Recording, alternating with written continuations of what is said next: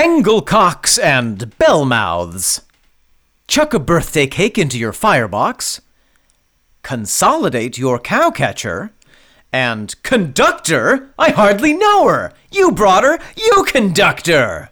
Because it's time to talk told to me.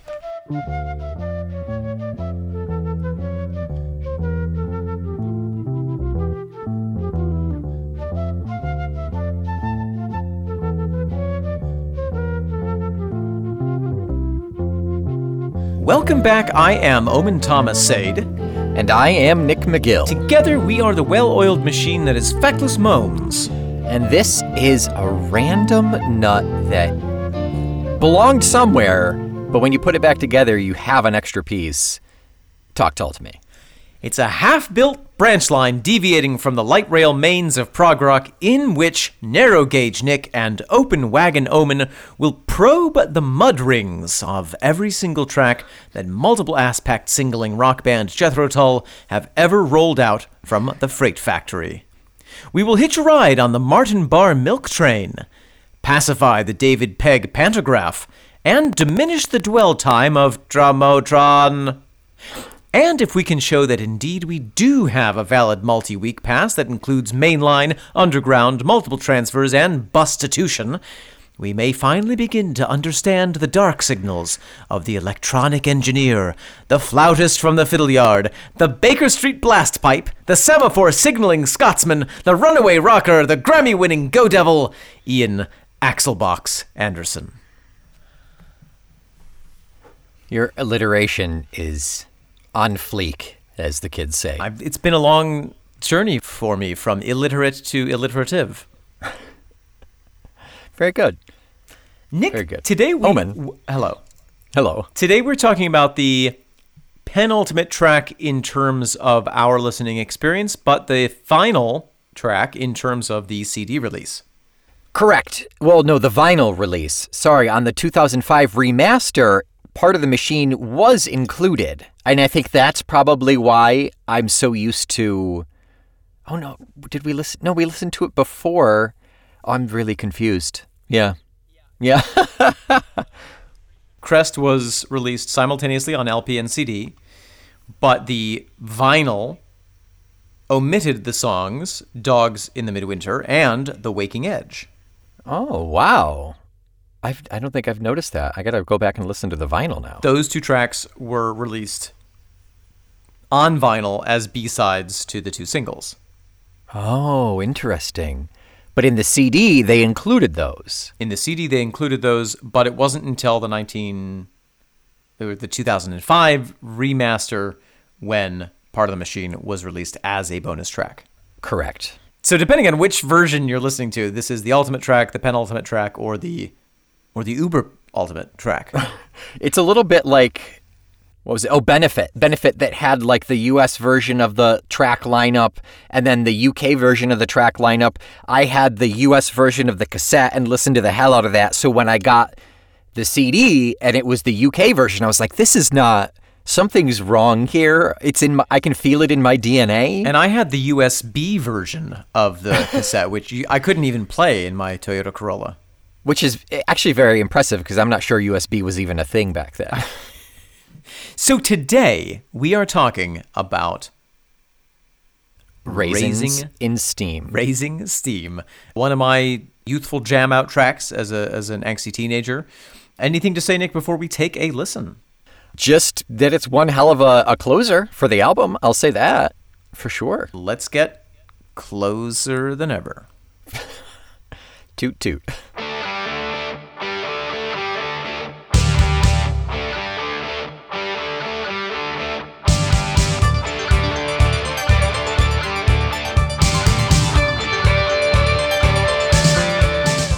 Nick McGill. Raisin steam. Omen Sade. What? It's. It just gives me such a feeling of hope, this song. It always has. Yeah, really? It does, yeah. Huh. Not to talk about my feelings. Well, I mean, first time for everything. Is this a song that, that has particularly resonated with you before? I know this album is is one that you maybe listened to a little less than I did back in the day, but do you have any emotional connection to this song? The album as a whole, yes, like it is it is important to me, but this song is kind of the least important to me. I would say. It doesn't really it kind of it's like it's a nice it's a nice wrap up, but it feels kind of disposable. Wow. Yeah. Well, I'm happy to let you know that it is actually recyclable, Oh great. and you've been doing it wrong all this time. So bad for the environment. My carbon footprint is just massive. this song is, for me, the pairing of Waking Edge and this song hmm. formed part of my morning ritual for for a good couple of months at least when I was in high school. I would listen to them both back to back. It's a it's a killer combo. I mean, we talked about it last episode too. Like it's so perfect. They work well together. Well, and not only musically, but also thematically. There's something very the juxtaposition of the two songs is really powerful, I think. okay. Let's talk about the music. What do we have at play in this song? What are the what are the elements of it? Well, we've got some serious rock. I mean, we've had a lot of picking and stinging from Martin the last couple of songs, Yeah. but he's like he's off the leash on this one. He's evolved to his final form. Ian took the collar off at the dog park and just just let him go. And he rolled in everything he could find. he sniffed all of the butts. He gave him enough Dynamax berries to power him up all the way. Oh yeah, he's massive now. He's massive. And so powerful. It's it really is cool, and you're absolutely right. In the rest of the album, there is a sense of of Martin being restrained, of really knowing, choosing his moments really strategically. Mm-hmm. In this, it's just full force. He he plays pretty much the whole time from start to finish. Yeah, he's a lot of he's a lot of accent in previous songs. He's really like he's the body here. Yes, yes. He's the full backbone body of this song. And it's great. It's really lovely to hear it back. Just before the two minute mark, we hear his short but powerful solo, and it's just exquisite. You know all sort of all sorts of things about short but powerful, don't you, Omen? It's it's been my brand my entire life.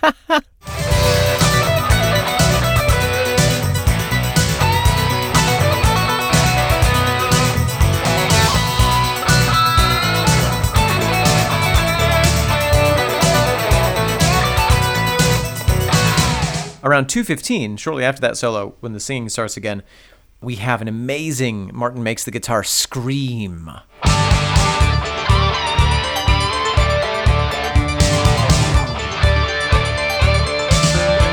And there's a lot of overdrive that he's employing in this song. it's just cranked up. It's cranked up and and I don't know the technical I don't know enough about electric guitar stuff to speak intelligently about it, but that's never stopped me before. You plug it into the wall, get your steam boiler going. The ghosts of electricity come through and they frighten everything.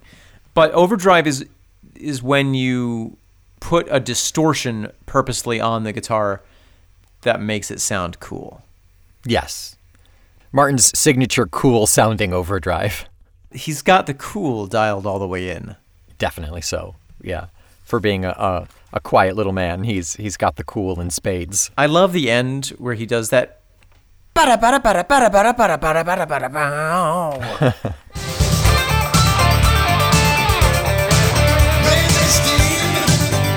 Ah, so cool. Other instruments. There is a manically, maniacally drummed tambourine. Yes. yes. Yes.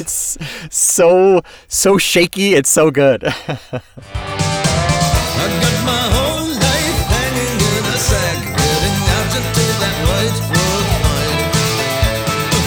And I suspect that that is Mr. Ian Anderson. oh, you think so? I do. you think it's twisted, not actually drummed? I think it's so fast it feels like it's being drummed. The drumming on this song is presented by the synthetic drum machine. Oh, so I guess that would be, or maybe you could probably get that out of the the drum machine, right? You you could, but I Yeah. to my ear what it sounds like happened is that Ian spent 3 days in a dark room programming the drum machine. About 4 days programming the synth in the same dark room. He came out of his hole looking like Rip Van Winkle, Looking like early age Ian Anderson. right? and then they played the song and then he listened to it back and was like there's just one thing missing. Someone should play the tambourine as if their life depends on it.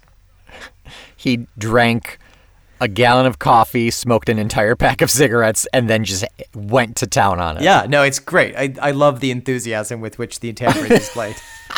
that's, that's that's the best way to put it. The enthusiasm with the tambourine. Perfect. You know, and people people think that playing something like the triangle or the tambourine is is easy. You know, it's an instrument that is made fun of or disregarded as not even a real instrument. It is hard. I have played I have played a tambourine before, Nick. The tambo in particular, you can't get much out of a, a triangle, but there's a lot of nuance to a tambourine that you can do. More than the layperson would think, yes. Exactly, yeah. Speaking of Ian programming things, the Fairlight in the background, that mechanical synth sound. Yeah. Really, really fun. Works really well with the theme.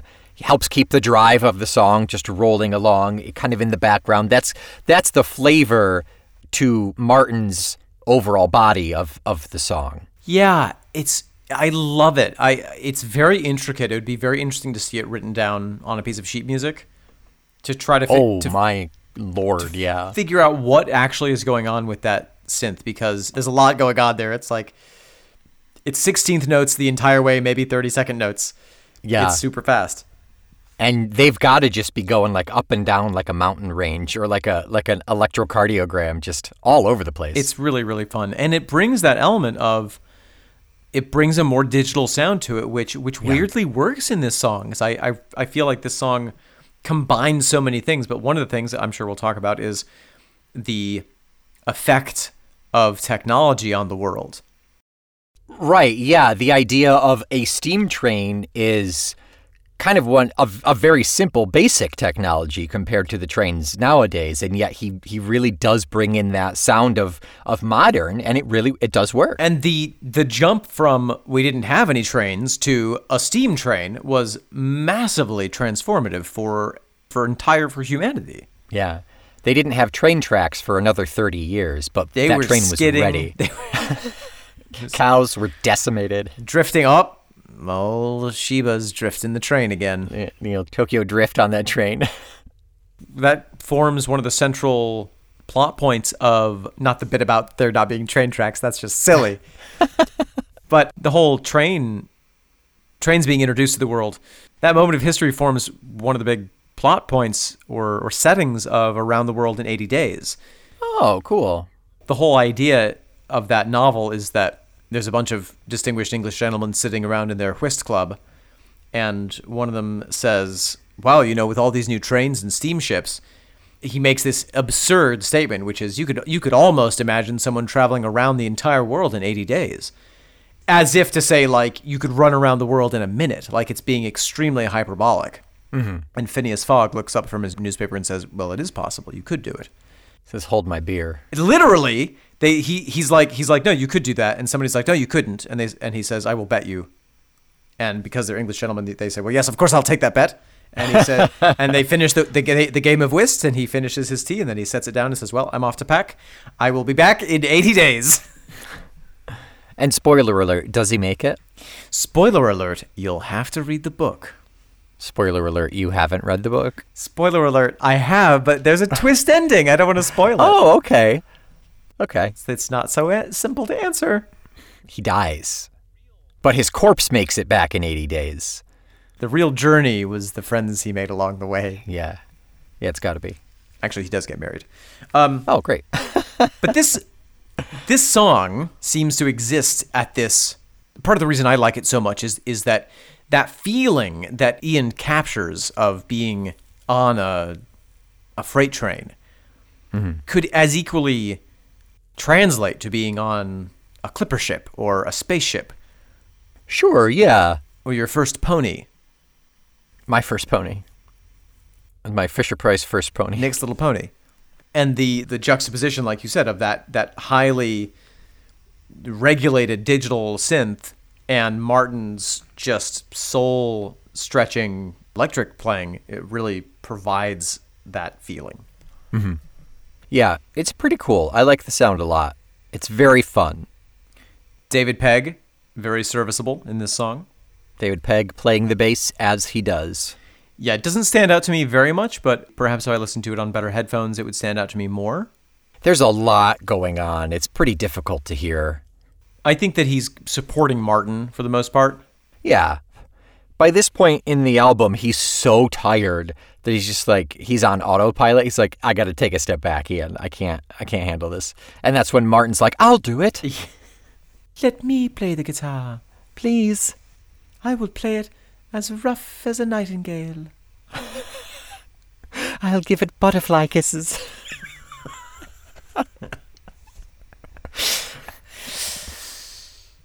Nick, anything else to say musically about this song?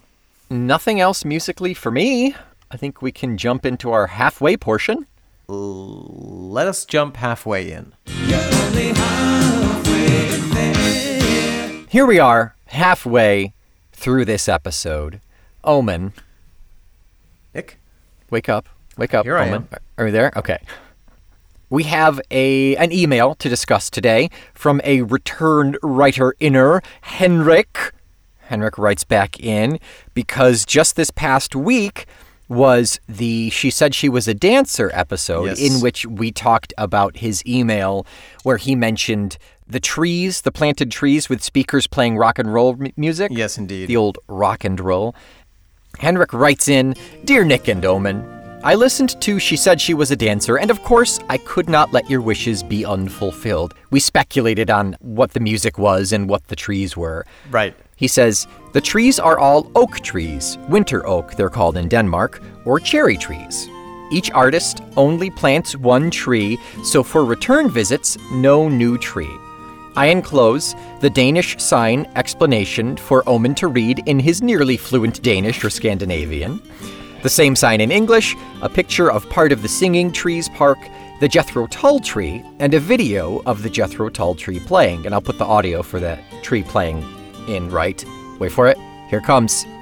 It's right here.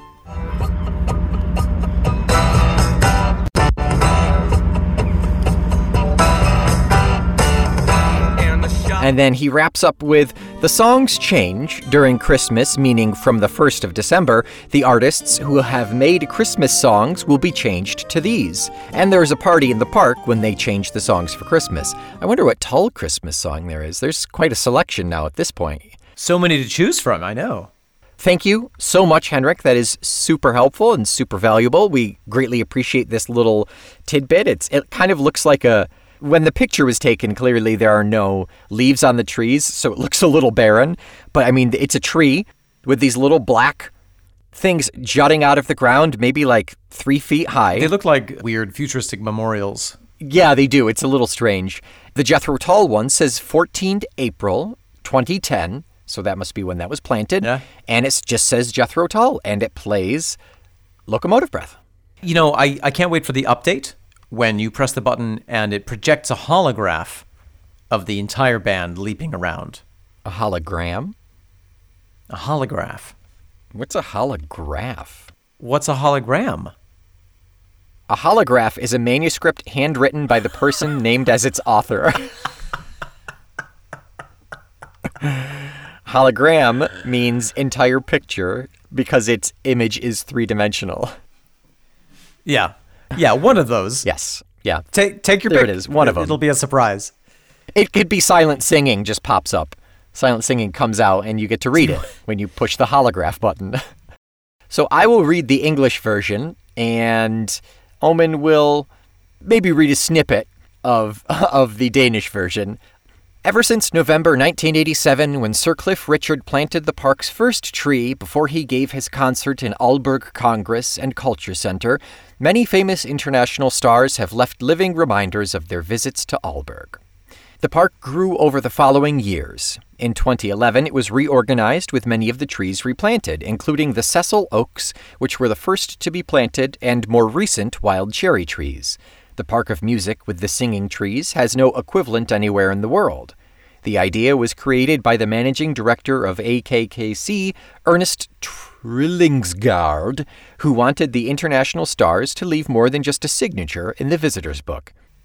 The Park of Music is unique from Aalborg with its many celebrities such as Sting, Hansi Hinterseer, John Cleese, Stevie Wonder, Joe Cocker, Oscar Peterson, Prince, Bob Dylan, Victor Borge, Kiri Te Kanawa, Tom Jones, Elton John, Beyonce, Sting, Andrea Bocelli, and many others. At each tree, a little medley of artists' most famous music can be heard. How did John Cleese manage to get his way in there? I was wondering that. Maybe like, I mean, they sing a lot in Monty Python. Could be, yeah. Yeah. I'm going to translate for all of our Danish and Norwegian listeners. I'll do my very best attempt at reading the sign in Danish. Perfect. Parken voksede gjennom flere atelier og blev i 2011 omglatt sa den i dag fre, fremstar, fremstar med bad Nolgi Alf det gamle Fintereg og det nye Flygelkirsebærtreer. And that is as much as I will offend anyone today. That was just a, a recipe for red velvet That cupcakes. was, that was me clearing my throat. Now I'm ready to read. now let's do the Danish. That's fabulous. Thank you so much, Heinrich, for sending us all those tasty treats. It is truly through the ears and eyes of you, our listener, that we are able to find ourselves standing in all of the tall places. yes, you are the trees that make up our musical forest. We are the branches to your roots, fruits to branches. Nick, here we are in the textual portion of the podcast. Before we dive into the text itself, I would love to take us on a little eye to ear journey and describe a photograph that is in the tall tome Silent Singing. Please, please choo choo on into my ears. presumably clicked by one Mr. Ian Anderson. There is a striking black and white photo alongside the text of Raising Steam, which features a a really gorgeous steam engine moving full tilt with the stream tailing behind it into one of those brick archways that we talked about some time ago on Journeyman, I think That sounds right, yeah. the train is it looks massive and it kind of looks like a big beetle with a carapace like an armored carapace and then underneath you see the weight the wheel formation i realized as i was researching the triptych that the different positioning of the wheels you know whether it's little little big big little or if it's little little little little little big big that determines what type of a train it is that Oh, cool. there are all, the, all those different designs. Mm-hmm. And it's it's gorgeous. It has a big plaque on the front of it that says Union of South Africa, but it very much looks like it's in England. The blurb underneath says Raising Steam. This streamlined A4 class locomotive is steaming at speed on one of its final runs before decommissioning in 2020. It was to be the last operating example of that classic design by Sir Nigel Gresley. The most famous of the A4 engines was the Mallard, which still holds the world's record, set in 1936 for fastest steam train at 126 miles per hour. That's pretty fast. So this is a classic old train that obviously was kept running for a long time. I mean, you can feel its charisma coming through the photograph. It's making duck face and posing seductively. It makes me want to smoke. Steam. Makes you want to steam. It makes me want to steam. It makes me want to be coal fired. I think we can address the steam powered elephant in the room and say this is a song about trains. Trains! Trains. I feel like it's been a while since we've had a train song, right? It's been a fairly trainless album thus far. For a while, we had a run of trainless tunes, but this is We had a walk. This is- we had a, a- an amble. We finally have that intersection of Ian's love of trains and Ian's sexy love songs together. Oh, interesting. And social commentary. Oh yeah, that's true too. It's all it's the perfect package. So were you not going to tell me that the train is a euphemism here? Well, I think it is. Normally you do. I think it is a euphemism, but I don't think it's a euphemism for a penis. Oh. I know. Is it a euphemism for progress? Let's find out together. Let's find out, boys and girls. Over high plains through the snow, roll those tracks out, don't you know? I'm raising steam. Thin vein creeping, hot blood flow, spill a little where the new towns grow. Over high plains through the snow,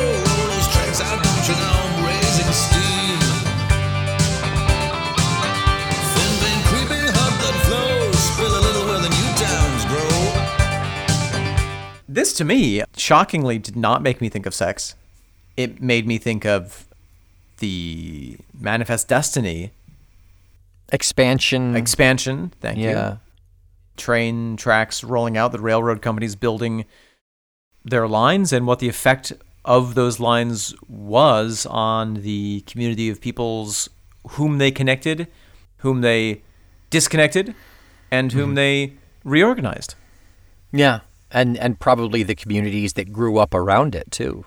Absolutely. That weren't there, yeah.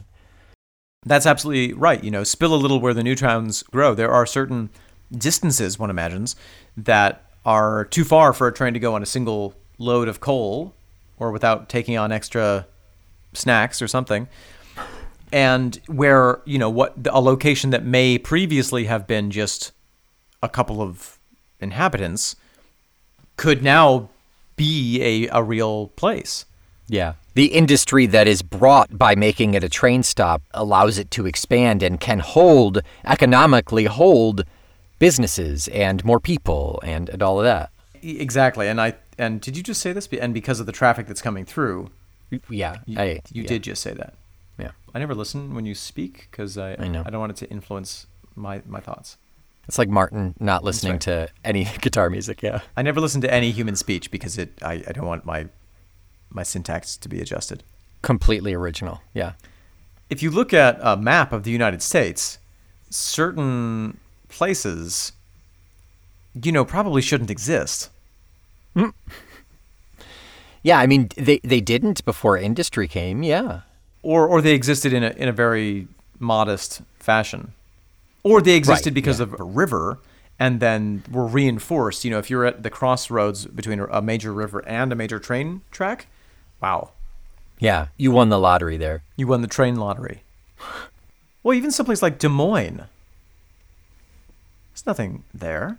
Does it have a train track going through it? Well, it has a river. Okay, that was a bad example. I rode lots of trains in my youth because I had nothing better to do and no money. You're, you're saying to get back and forth from, from school? Oh yeah, school, but also when I lived in Chicago, I took the train back and forth from Chicago to up, oh, upstate New York. yeah. That's right. I wouldn't call that your youth, but yeah. I, it's more, more, more. When I was more youthful than I am now, Fair enough. Yeah.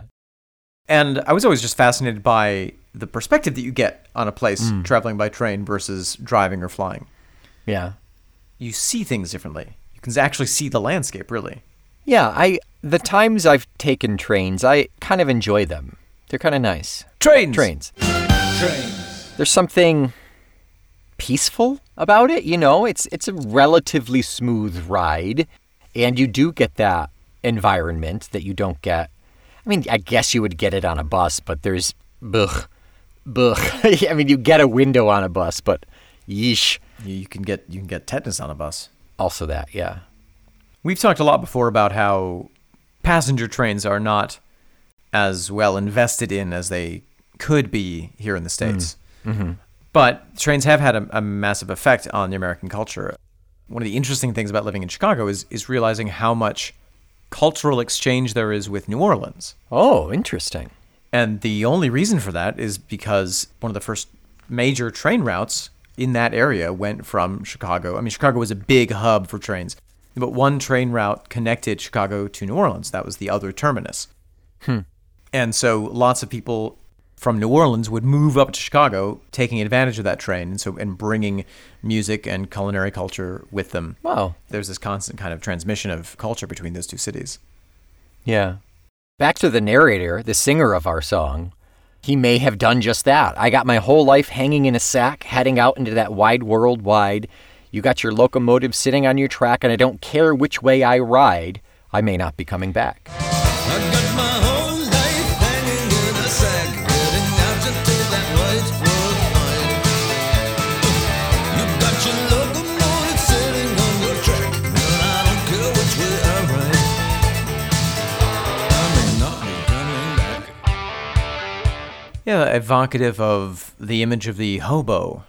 Yeah, the sack, hanging in sack. Yeah, the little the bindle.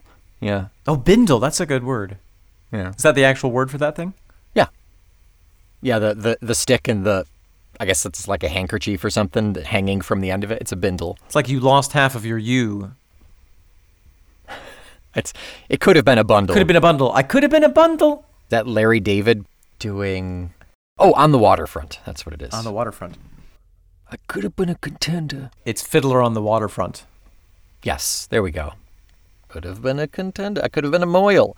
So yeah, he's taking advantage of the expansion of the laying of the tracks. He's leaving his little podunk town to get someplace he probably never could have gotten before the train. It's a little bit reminiscent of the song Rover from Heavy Horses. But Rover's a bit more like I'm following the the lady I love, as opposed to this one is pretty much the opposite. I mean, the next the the start of the next verse is left a lady with a heart all in pieces come apart, raising steam. Mm, interesting. Let the lady with a heart all in pieces come apart, raising steam. So yeah, this is it's funny that you pick up on the the lady aspect of this song because that's that's a part that I almost entirely have ignored my whole life. Left a lady with a heart all in pieces come apart raising steam. That engine up front must have a heart big enough for the both of us. Wow. What a cool set of images. So he's leaving behind a heartbroken lover. Uh huh. But it's okay because the engine has enough emotional capacity to right the wrongs that he has caused. I mean, I think he's just acknowledging that he's kind of heartless in doing this. Oh, you know. Oh, oh, oh, the engine must have a heart big enough for it and me because I have yeah. heart. Wow, interesting. Yeah, yeah, yeah. That line reminds me a little bit. There's an old American folk line. My father has a chain 10 miles long, and on every link, a broken heart he's hung. Something like that. My daddy's a handsome devil. He's got a chain five miles long, and on every link, a heart does dangle of another maid. He's loved and wronged.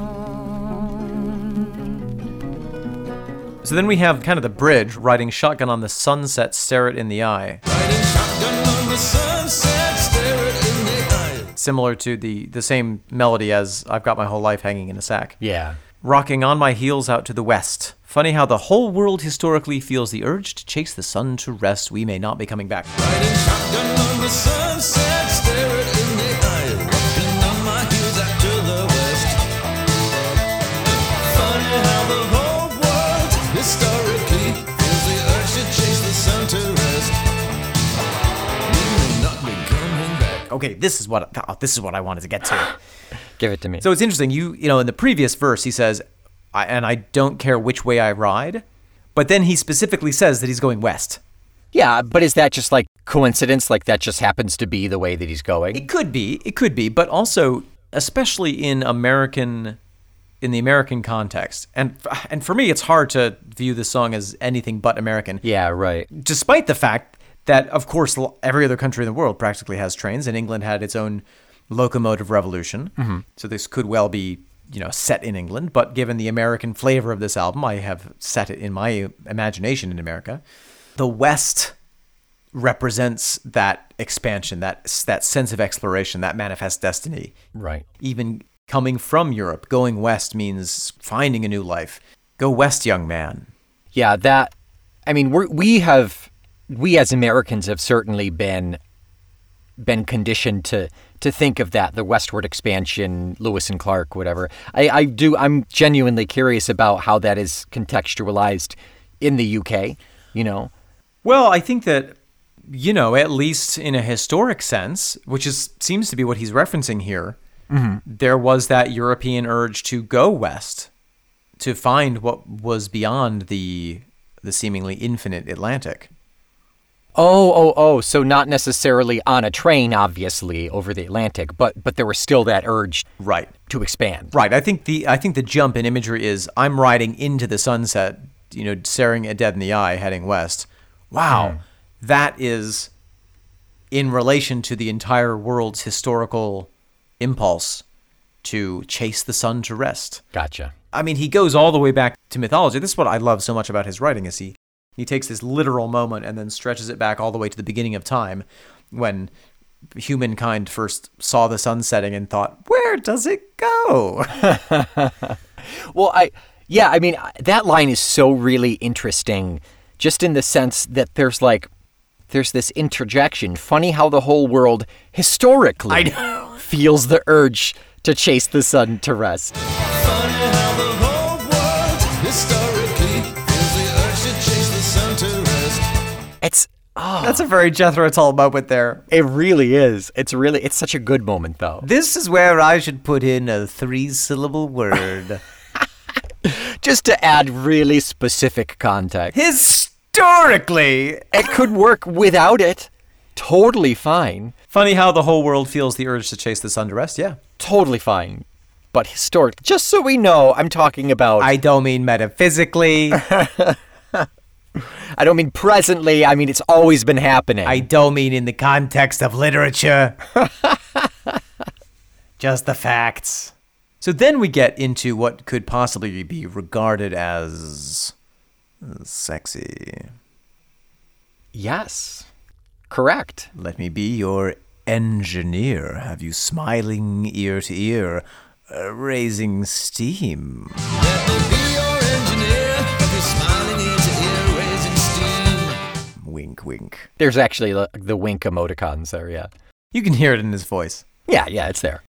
And will you tell me how it feels when you're up and rolling on your driving wheels? Will you tell me how it feels when you're up and rolling on your driving wheels? you know, I- I think that we have a, a bit of a double entendre or a, a thematic manifold metaphor. Okay. Steam. Right. Steam is what powers the locomotive. I believe it's probably where the term I've run out of steam, you know, when you, you're tired, when you're worn out. Absolutely. That's where it comes from. But also to get steamy. Mm-hmm. To get steamy is sexy time. To get steamed up is angry, actually. Yeah? But yeah, Yep. No, you're right. to get back to getting steamy, because this is getting steamy. And raising steam is, in the train context, getting up a head of steam is boiling enough water so that the pressure in the tank gets up to the point where it can start actually moving the wheels. So you have to Right. get all that pressure up before you can start going anywhere. right, so you're raising the pressure raising of the the, steam. It's just shortened to raising steam, yeah. But raising steam could also be getting hot under the collar, getting hot and bothered. Hot under the collar is also angry. English is a very confusing language. right? Yeah. yeah. no, I mean it's creating the steam, getting getting yourself or someone else to that boiling point. Let me be your engineer. Woof. So, Yeah. I mean, in the relationship between engineers and trains, trains, Trains. there's a a very by you know just the nature of it is is somewhat sensual. Mm-hmm. You're literally up against the hot engine, Sure. monitoring it, reading its signals, reading its signals. Listening to its singles. listening to ooh new single just dropped You are powerhousing through the countryside in a giant phallic object. it's a bit phallic isn't it Yeah. hard to imagine something more phallic mm-hmm. than a steam train A rocket ship, maybe? I mean, it's on par with it. steam powered rocket ship Yes. Yep. Phineas Fogg, yeah. yeah. so is this the story of the sexy philosophical hobo Is he philosophically a hobo? Or is he a hobo who is philosophical? The- uh, i'm sorry the sexy hobo philosopher There we go. I mean, maybe, but not like I think he's newly hobo. You know, I don't think he's like got a beard down to his knees and and has patches. he hasn't and- earned his bow yeah, he's just a hoe.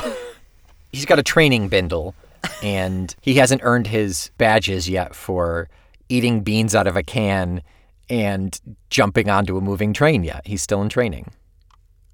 Training. he's got his training wheels for train jumping i'm not sure what that is. Yeah, I know. It, there's something there. It's but it's too hard to get any further. Do you think that it, do you, in your imagination? Obviously, we don't really know. You know, is if this is an experienced hobo who had a who had a romantic entanglement and is now moving on down the line. Moving on down the line, that's a train reference. Yeah. Or is this a kind of, I know what'll solve all my problems, I'll jump on a train and not pay for it?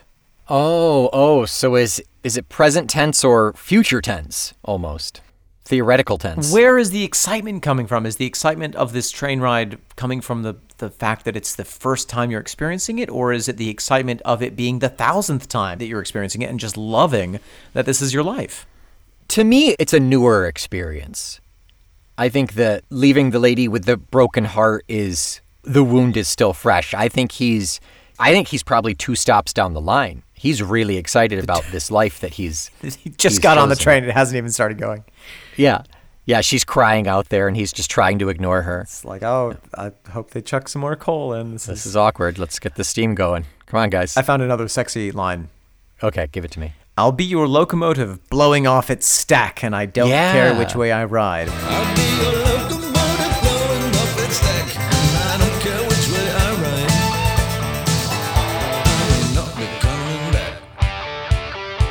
There's a number of ways you can interpret that.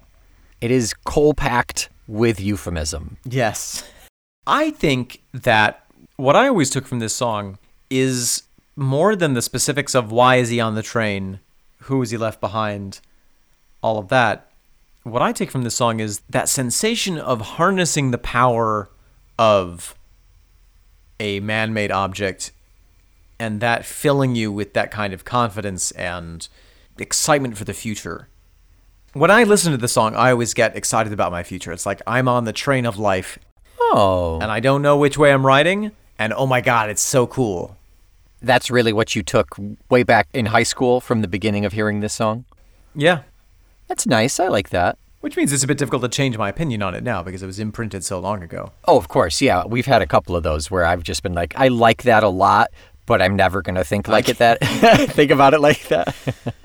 How many steam trains do you think are currently in use In the world? in the in the United States? The United Let's just States? go in the states. Well, yeah. I know there's a couple of them. There's one that runs up from Utica in in New York up to the Adirondacks, Oh, sure. Yeah. a leaf peeper train where they serve they serve you champagne and wine. And you can go and look at the leaves.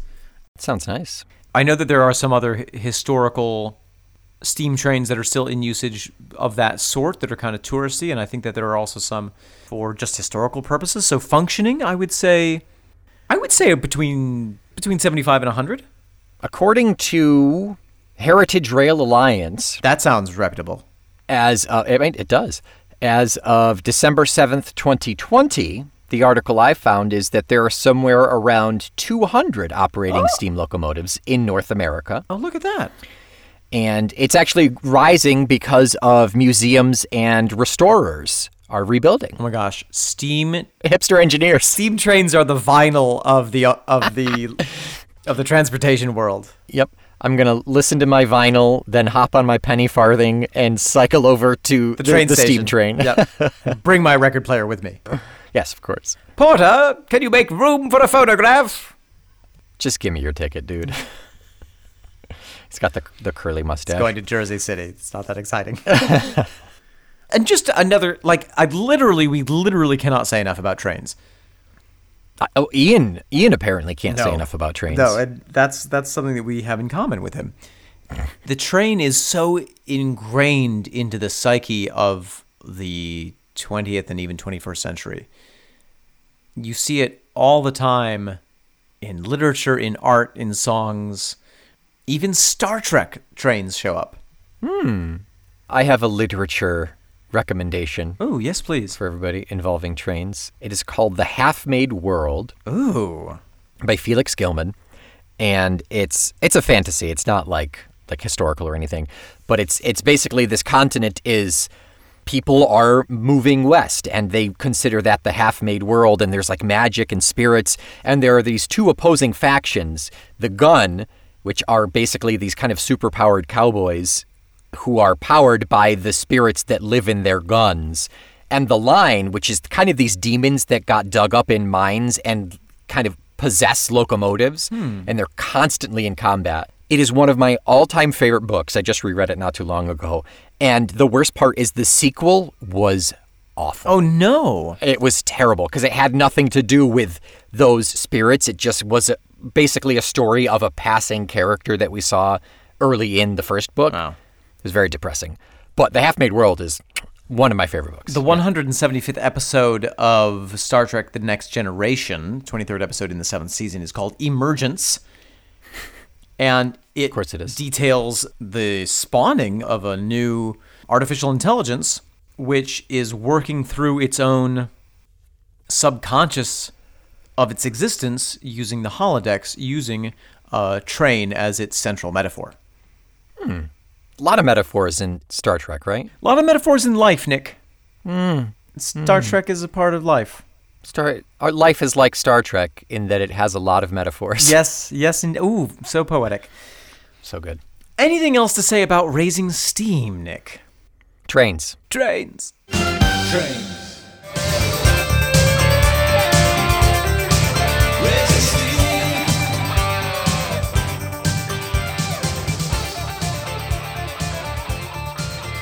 Next week we are talking the final track off of this album, bonus track, etc., etc. Do you know what it is? I mean, you know what it is. I do, but in a in a more truer way, I don't remember what it is. It's part of the machine. Part of the machine, yes. I have heard it, and I'm excited to talk Tull about it next week. Until next week, we don't care which way you ride, as long as you're giving us a five-star rating and review while you do it on Apple Podcasts and or any other podcatcher of your choosing that accepts reviews. The Discord, which is accessible by becoming a Patreon member, has a heart big enough for all of us. Period. End of sentence. Until next week, I'll be your locomotive blowing off its stack, Nick McGill. I'm the thin vein creeping, Omen Thomas said, We have you smiling ear to ear, the feckless momes. and we'll spill a little where the new towns grow. Talk Tull to me.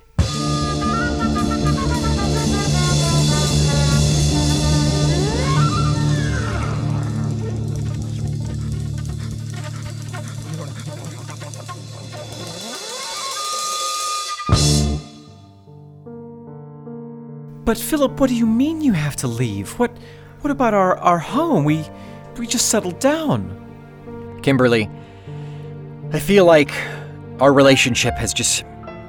ah, I'm afraid it's kind of gone off the rails, you know? But but what do you mean? We we just we just bought a house, a little bungalow on on Frederick Street, and, and your your job seems to be going so well. How could you how could you leave all that behind?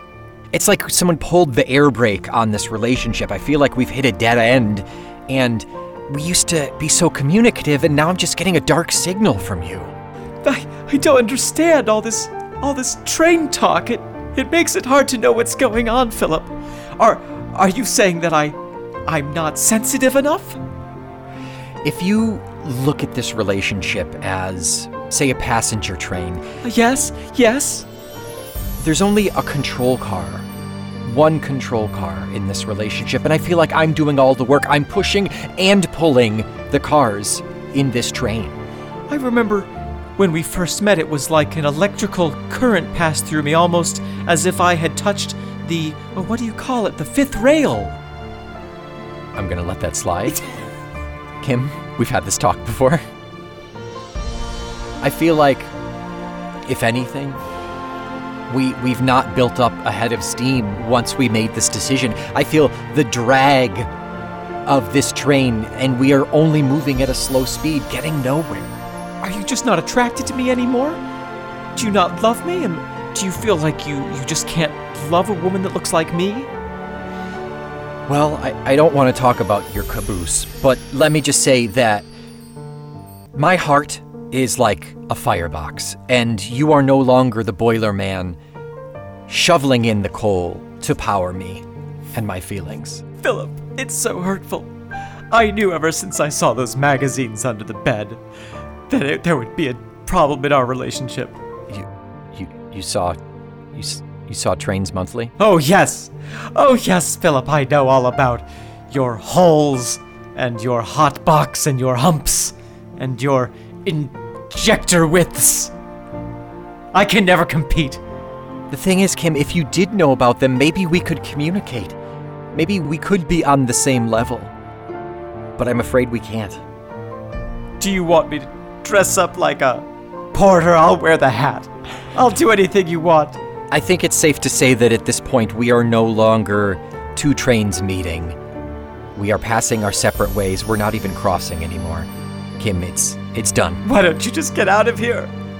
Why don't you just leave? Get on the 845. It's 843 now, you can still make it.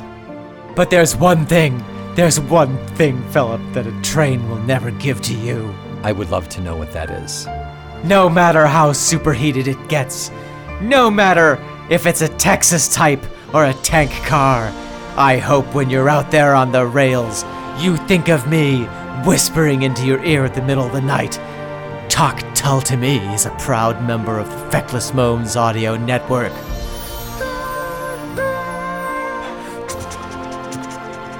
Goodbye, Kim!